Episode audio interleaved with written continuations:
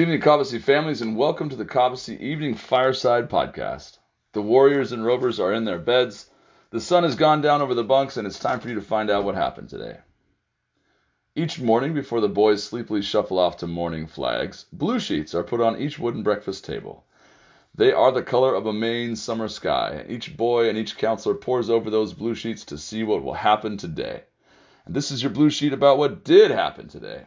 Just in case you're wondering, the weather today was yet another amazing Maine day. There was a threat of a thunderstorm, some discussion amongst the leadership whether that thunderstorm would land. I just want to go on the record by saying that I was sure it would not, and it did not. So that was good. Um, and it was just lovely. It was a wonderful day out there, a wonderful evening, more to the point where we got to do our giant hatchet hunt. More on that in a little bit. Here comes the details. Today, which is day three of Color War 34, pre-breakfast there is staff tennis already getting going. 7:45 was reveille, and at 8:25 egg toss between two leadership team members. 8:30 had silent breakfast, and 9 o'clock BOB number three, which is American leadership. That's right, it's the president's. 9:30 was the inspection, or was it? Oh, it was a bead call. What's a bead call, you ask? Well, there are these bracelets that we call beads, and everybody has one. There's if you're on the gray team, you have a gray bracelet. If you're on a blue team, you have a blue bracelet. And uh, when the bead call happens, there is a cannon, and then "We Will Rock You" plays out over the camp. Queen's "We Will Rock You," and no matter where you are or what you are doing, literally no matter what you are doing, you got to run up to the lower football field where there's a gray bucket and a blue bucket, and you got to drop your wristband right in there and if you do, well, that's a point. And if you don't, well, that's not a point. It's not the entire song. It's not all three, whatever minutes of We Will Rock You. It's probably about a minute and a half, and uh, it's sort of arbitrary when it stops. So you only have a little bit, and it's just a frantic scramble towards the blue bucket. It's pretty fun to watch. It looks like people either running towards a rock concert or fleeing Godzilla. Whatever, however you want to look at it, that's what it looks like. So during inspection was the bead call, and then there was round eight, 9:45, and that's group two had climbing, archery, and darts. Group three had Gaga. Group four tennis. Group five had basketball. Group six had football, and then all the other groups, all the way up to ten, had the track meet. Yep, it was pretty fast. Really fun to see. Really fun to watch these guys just go fast. It's pretty fun to watch. 11:15 was round nine. Gaga for the group two.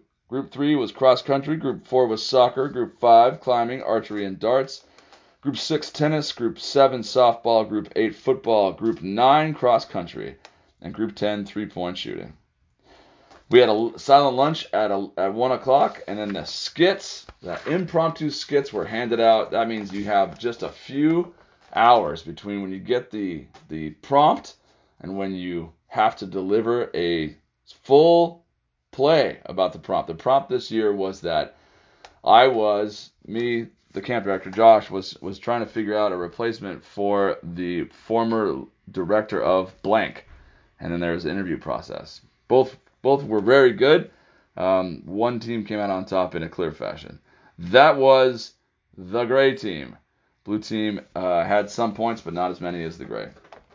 And then the giant relay at three o'clock you don't know what the giant relay is, it's literally that. It is it is 118 different legs all over Camp Cobbossee, all the way up to the entrance road, all the way down to the waterfront at least twice, all over using every single sport hockey, baseball, soccer, lacrosse, tennis, basketball, football, running, swimming, jumping. You got to carry Gatorade on your head. You got to carry a rover on your back. You got to do all kinds of stuff. Everybody has a part to play, and uh, and it turns out that Gray won that also. Then there was team time, and then the impromptu skits happened. Gray won that. And at silent dinner, of course, and then what was going to be round 10 was instead the impromptu skits. We had them after dinner, and then it was time for the hatchet hunt.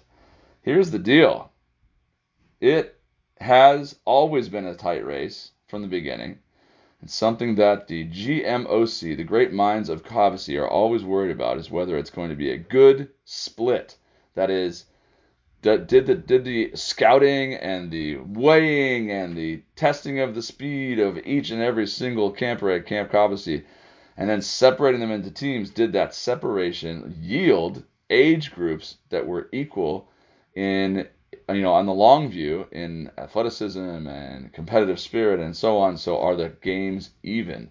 You can tell that by finding out whether the scores are even. And today, Gray, right before the hatchet hunt, surged into the lead with, well, it was actually before the hatchet hunt and the impromptu skits. Uh, so it was 688 Gray to 683. That's right. After three full days of competition, it was a difference of five points, which, by the way, is what any one of the second grade events might earn you, or the swing might be that much. So it is as close as a color war could possibly be. There is no doctoring of these scores. There is no uh, the only the only doctoring that might happen is the doctoring of making the teams extremely even. But we're to just allow ourselves a little celebration about how even these teams are. And as we go to the break, I'd like you to listen to the exciting sounds of the day. Uh, I know that Sarah Sultan, our media specialist, got a bunch of really sweet ones, especially at the hatchet hunt. So here that comes. This is your Blue Sheet Report for today, day three of Color War 34. Clue, clue number two is a song lyric. The battle's in your hands now but I would lay my armor down if you said you'd rather love than fight. Taylor Swift.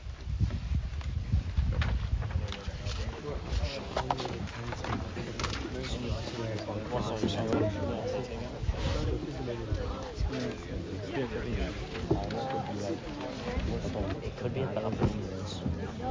Football's all about agility. Football's all about. Um, I think it's it has to be. What are sports that require? What are sports?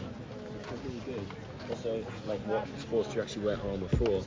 and armor. In baseball, it's hockey. Lacrosse. Baseball So around. this just could all be Baseball. That pass. handball, right? I, I, I don't. Right, wait, I don't know. I don't know. Taylor Swift is on this. Like hypothetically, what if it's the bridge of the song and it's like the beginning what if it's true? That's really good. What if it's the bridge of the song? Like, what if this is, is the bridge of whatever song? There's three, three, three lines in the song. There's what? Three lines in the song. Three lines. Anyone know? Great Team Runners, Deacon, Owen Wisberg, Jesse, Callum, Matthew S, Charlie, Cam, Adam E, Leo.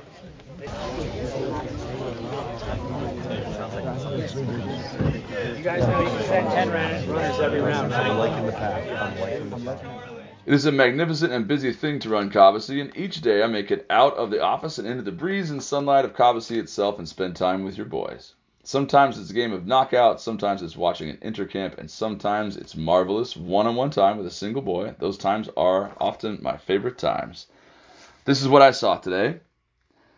Imagine, if you will, both Jamie and I are standing at the bottom of the fire bowl. Fire bowl is what we call the area where we have our campfires. As you know, we've tested out of all of our pods, and the boys are maskless. They are able to just run around and be boys in the woods and have a great time. And so they're all, everybody's got their long pants and their long sleeves and their headlamps, and they're definitely blinding each other with those headlamps, and they're just very excited. They look like a whole bunch of kids from the movie um, E.T. running around in the dark with their flashlights. And they are down there, and they're all it's all flutter. There's lots of, of ideas and theories and excited conversation about how far they could run in three minutes and so on.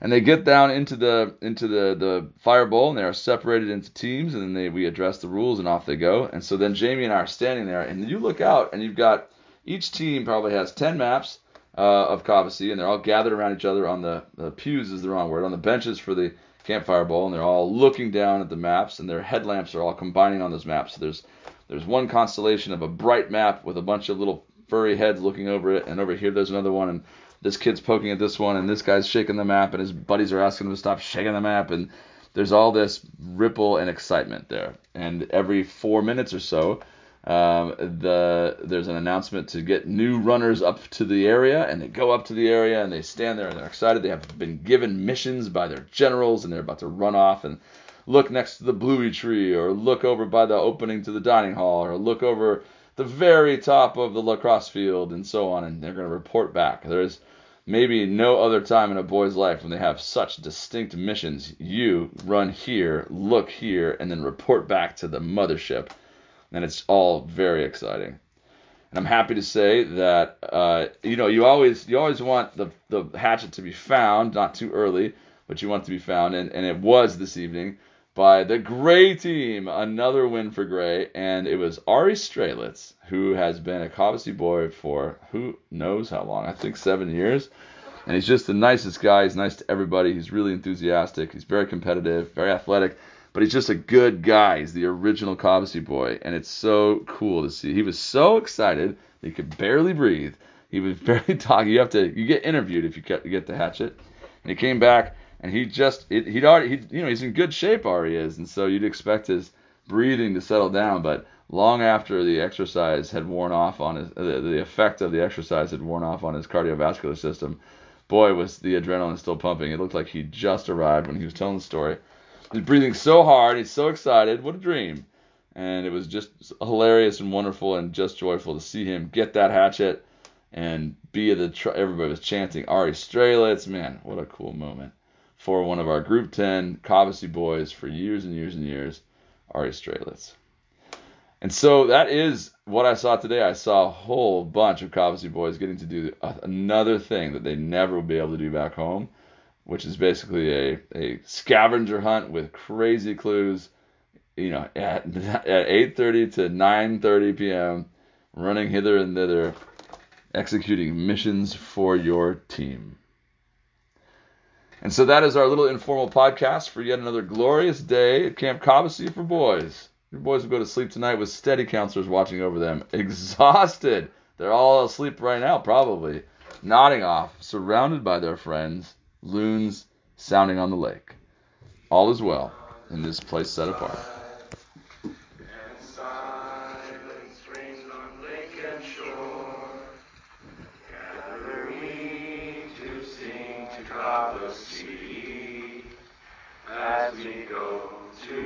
Bunks once more.